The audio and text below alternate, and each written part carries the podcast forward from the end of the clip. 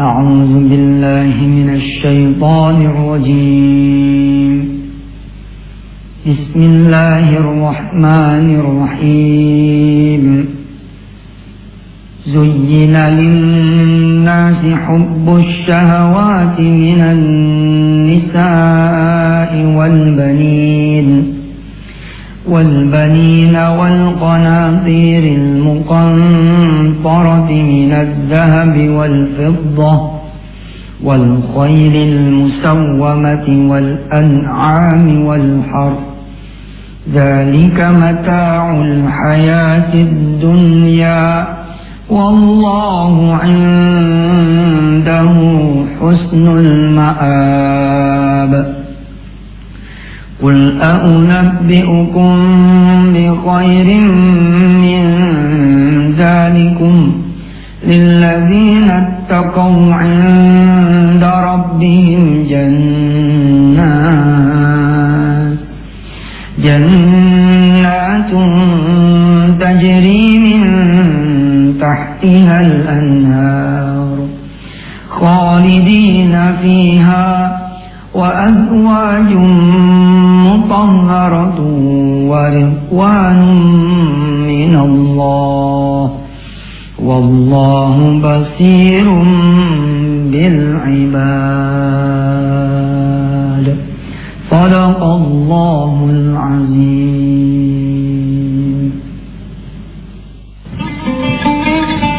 Bismillahirrahmanirrahim Assalamualaikum warahmatullahi wabarakatuh Saya senang sekali mengajar semua bisa jadi pengusaha Karena seperti ngasih kuliah ya eh, apa ekonomi dan bisnis. Ya saya dari dulu pengen ngajar pengen jadi dosen. Aduh pemirsa ya kita baca Bismillah yuk. Bismillahirrahmanirrahim. Saya berharap saudara sudah uh, apa namanya ngejejak uh, doa saudara sudah ngejejak riyadhah saudara sudah ngejejak munajat. Kemarin kita belajar asmaul husna saudara sudah ngejejak juga asmaul husna. Kalau saudara mulai dari kemarin lusa asmaul husna berarti sekarang sudah Uh, masuk kepada asmaul husna yang keberapa tuh? Kalau kita boleh hitung. Ya ar-rahman ar-rahim al-malik. Al-malik ya dialah yang punya kekuasaan. Baik kita bismillah kita lanjutin kita punya kajian. Ya, pemirsa udah saya tulisin lagi yang baru delapan prinsip dasar. Pengusaha. Ini saya ekstrak dari surah Ali Imran. Dari surah Ali Imran. Ayat 16 dan 17. Tentu saja secara ayat ini universal pemirsa ya, tidak bercerita tentang bagaimana seorang menjadi pengusaha. Cuman saya memakai logika ya tafsir untuk menjelaskan bahwa delapan prinsip dasar menjadi pengusaha ini saya ambil dari surah Ali Imran ayat 16 17. Nah, pemirsa yang belum mengikuti kajian ini dari awal tentu akan berpikir keras, akan bertanya-tanya, kenapa kok ini dijadikan dasar filosofi dari Ustadz Yusuf Mansur uh, memakaikan delapan prinsip dasar pengusaha. Jadi dari ayat sebelumnya dari Zuyina dari Zuyina linnasi ini kira-kira berarti ayat berapa? 15 14. Ini ayat 14 nya. Allah menawarkan kepada manusia ya ada duniaku loh aku punya dunia aku punya kesenangan dunia punya kesenangan kehidupan yang yang kalau kalian mau aku sediakan dan udah fitrahnya manusia itu senang nama itu sama rumah mobil apartemen deposito dan semuanya ini properti dunia ini disebut oleh Allah Allah kasih tahu ada yang lebih baik daripada dunia yang aku punya yang kalian tetap boleh merangkuhnya mencarinya memilikinya menikmatinya. Yang ini apa? Akhirat. Dan sekaligus Allah memberi statement lewat surah Ali Imran ayat 14 dan 15. Dunia ini bisa didapat tanpa meninggalkan akhirat. Akhirat bisa kita dapat tanpa juga kehilangan dunia. Nah, langkah-langkahnya Allah beri. Siapa sih orang yang memiliki dunia dan dia juga memiliki akhirat? Langkah-langkahnya ada di 16 dan 17. Secara sistem agama yang sempurna adanya di 18. Di surah Ali Imran ayat 18 Allah kemudian mengatakan seperti apa? Mari kita lihat. Ayat 18 apa pemirsa? Tolong dilihat. 18 19 ya.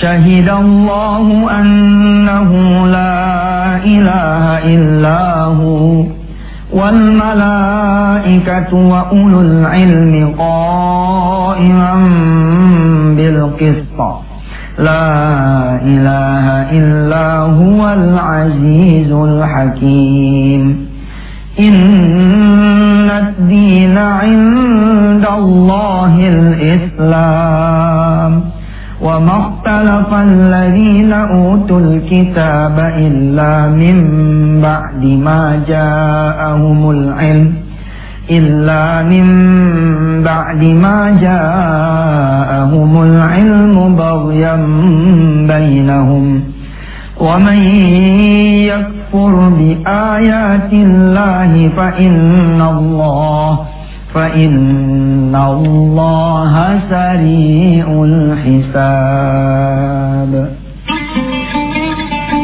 Islam sebagai tata ya kehidupan yang sempurna di mana mengandung juga dasar-dasar prinsip saudara menjadi pengusaha nih akhirnya kemudian syahidallahu annahu la ilaha illahu dan kalau sistem tata kehidupan ini tidak dipakai oleh manusia rugi saudara Bagaimana seorang tukang es bisa mencetak untung sampai 20 juta enggak? Gak kepikir namanya. Tukang es ya Allah ya Karim. Modalnya jangan nyampe gopek. Hanya nyampe 500 ribu. How come? Bagaimana dia kemudian bisa mencetak billing sampai 20 juta? Ada dalam satu hari. Dalam kehidupan dia bisa seperti itu. Nih, syahidallah anahu la ilaha. Ente punya keuntungan, nggak mesti berdasarkan modal yang berapa, nggak mesti. Tapi kepercayaan saudara menjalani ini yang kemudian bisa kemudian membuat Allah menjatuhkan kemudian keuntungan yang melebihi jauh daripada modal saudara. Coba kita suruh yang mau lewat lewat dulu. Nanti kita akan bahas ya tentang kaidah yang kelima, eh keenam ya, kaidah yang keenam yakni al qanitina, yakni taat supaya kemudian kita syahid Allah bahwa memang Allah itu luar biasa, maha kaya, maha kuasa, maha menjatuhkan rezeki kepada siapa yang dia kehendaki. Tetap bersama Yusuf Mansur nanti di wisata hati antv. Bismillahirrahmanirrahim. Kita lanjutin pemirsa di kaidah yang paling saya senang di antaranya adalah yang keenam nih, al-qanitina. Ya. Saya yakin ya, kalau saudara punya track record ya, orang yang senang sholat berjamaah di masjid, pasti akan ketemu orang-orang kecil yang tidak peduli sama dagangannya, dia peduli sama masjid. Pasti saya ketemu tuh. Ada orang begitu kita sholat, kita keduluan sama tukang semir, saya kadang-kadang ya kalau ketemu yang begitu tuh saya suka kasih duit. Ya. Pak tolong doain saya Pak. Aduh Ustadz masa saya yang doain Ustadz. Apa-apa Pak buktinya Bapak yang duluan ke masjid daripada Yusuf Mansur. Ya Pak Ustadz. Doain dia bla bla bla bla bla. Saya bilang Pak ini buat rezeki di rumah ya. Karena saya takjub itu. Ada orang nah, kalau kemudian ritmenya dia, ini yang dimaksud dengan al-qonitina. Al-qonitina apa sih? Taat bos, taat. Ente jadi pengusaha, Baru jadi calon aja udah nggak taat. Bagaimana dia jadi pengusaha? Wah, Pak dibebesin ya. Contoh, klien ente ngomong begini, Pak kita mau ngelihat kondominium yang Bapak uh, bangun. Atau Pak kita bawa pemodal nih buat kondominium yang Bapak mau bangun. Pemirsa doain ya, saya lagi mau bangun apartemen. Di pesantren saya lagi mau bangun tiga tower. Kan kita belajar jadi pengusaha kan? Saya juga berdoa dong. Saya berdoa sama Allah, ya Allah saya pengen nih punya apartemen. Saya pengen jadi pengusaha apartemen di mana apartemen ini dibeli sama siapa? Sama orang-orang yang pengen dibangunin bangun malam, yang pengen sholat subuh berjamaah bersama para santri-santri penghafal Al-Quran.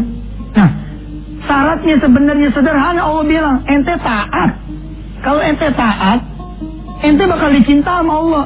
Tapi kita belum jadi pengusaha aja udah nggak taat. Nih, Pemodal Pak, kita lagi mau pemodal. Bapak bisa nggak jam 12 kita janjian? Ada apa dengan jam 12 bos? Jam 12 ada sholat zuhur.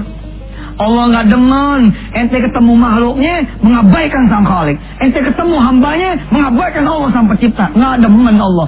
Belum ente berhasil, ente udah nggak taat nih. Izin dan siap. Saya mau closing deal nih sama saya punya klien, sama saya punya nasabah. Jam berapa janjiannya? Jam 11. Sebagai pimpinan yang baik, pengusaha yang baik, owner yang baik, kita ingetin dong pasukan kita. Kalau nanti dia udah datang, terus berjalan nih, ya, Crossingan berjalan sampai jam 12 kurang seperempat, ajak customer ente ke Allah, ajak sholat berjamaah. Ini dia al-qanitina taat. Saya tidak mendetailkan ya, yang dimaksud dengan itu apa? Penuhin yang wajib, hidupin yang sunnah. Usahakan sholat tepat waktu, di awal waktu. Kalau perlu ente yang jadi owner, kalau perlu ente yang menjadi direktur, kalau perlu ente yang menjadi pemilik dari perusahaan ente, ente yang azan. Allah Akbar, Allah Akbar. Waduh, di belakang supervisor pada ribut. Jangan sampai ente jadi bos yang dilaknat sama Allah. Apa kata dia? Sholat gampang deh, sholat nomor dua deh. Kita rapat dulu nih. Eh, sholat maghrib bisa dijamak kok. Ini namanya bos kacau nih. yang begini punya nih, nggak ada konitin nih. Kalau udah nggak ada konitinnya, nggak ada hak lagi kita hidup. Emang kita ngapain sih di dunia ini buat ibadah? Kalau kita bisa konitin, bangun subuh, eh, ke masjid jalan, waktu duha, gitu duha, punya karyawan, kita giring dia ke masjid, kita giring dia baca Quran, yang belum bisa baca, kita suruh dia ajarin baca, belajar baca, dan seterusnya. Saya janji ya cerita tukang es ya, ya. Makanya kita udahan aja dulu. Segmennya kita gedein di segmen yang ketiga ya. Sampai ketemu pemirsa di segmen yang berikut. Tetap bersama Yusuf Mansur di Wisata Tian TV Alhamdulillah kita kembali lagi di Wisata Tian TV kita berdoa kepada Allah agar kita dikasih ilmu yang manfaat dan berguna. Amin. Saya menyarankan saudara menghafal surah Ali Imran ayat 14, 15, 16, 17, 18 ya 19 Nanti kalau ketemu saya pada saat off air benar-benar jadi dilaksanakan apakah itu jalan santai, sepeda bareng, atau sekedar tausiah biasa, saya berharap di antara saudara ada yang kemudian mengacungkan tangannya.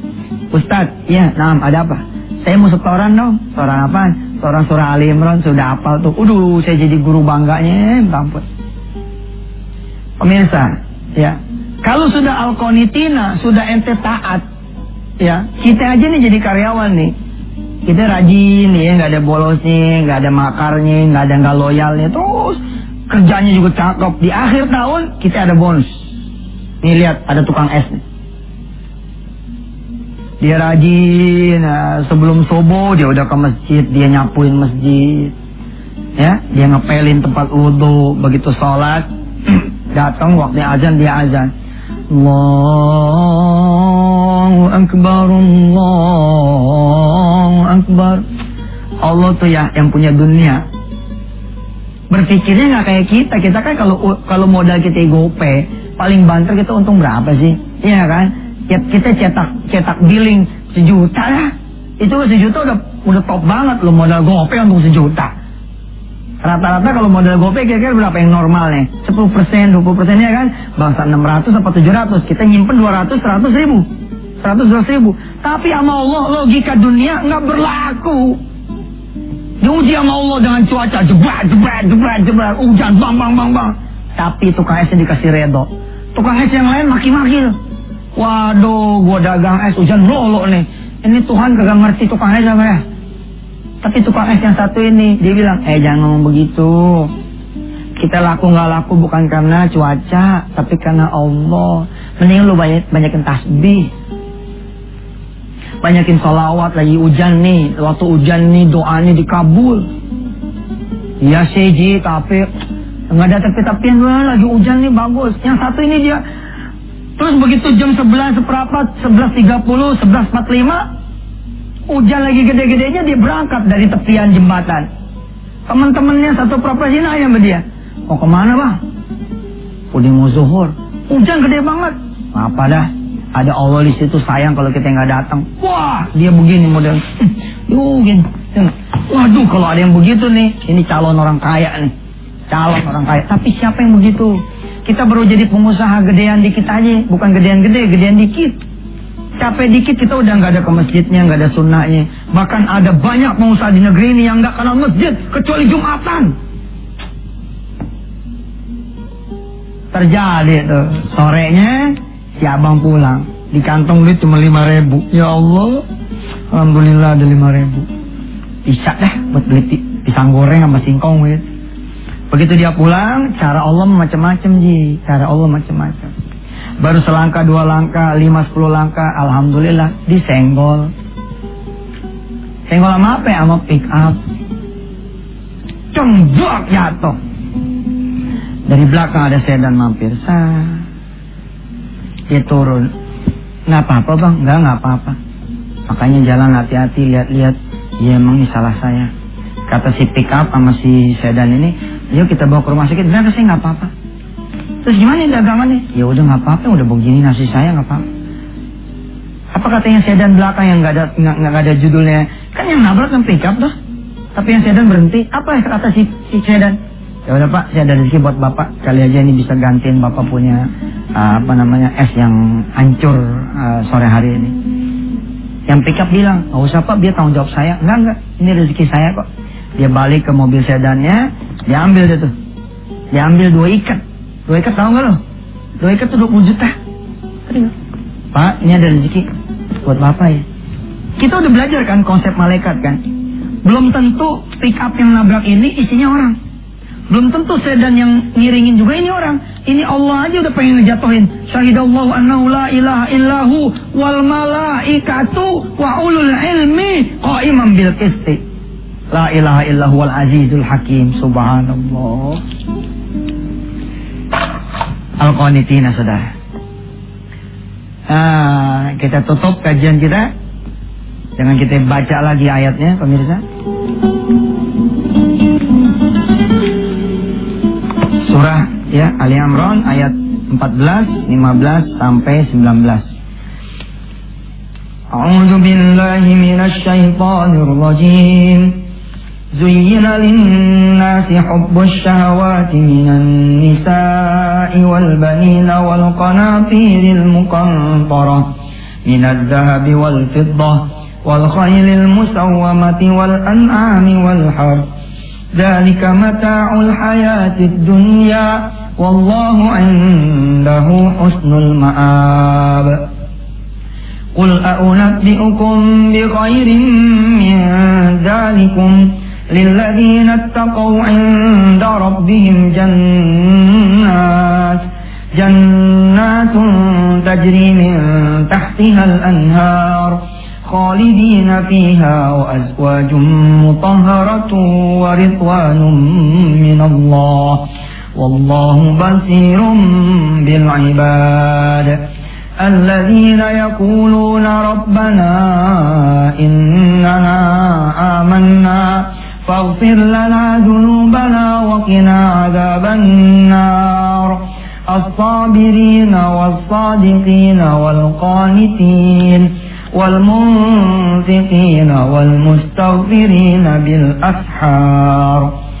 شهد الله أنه لا إله إلا هو والملائكة وأولو العلم قائما بالقسط.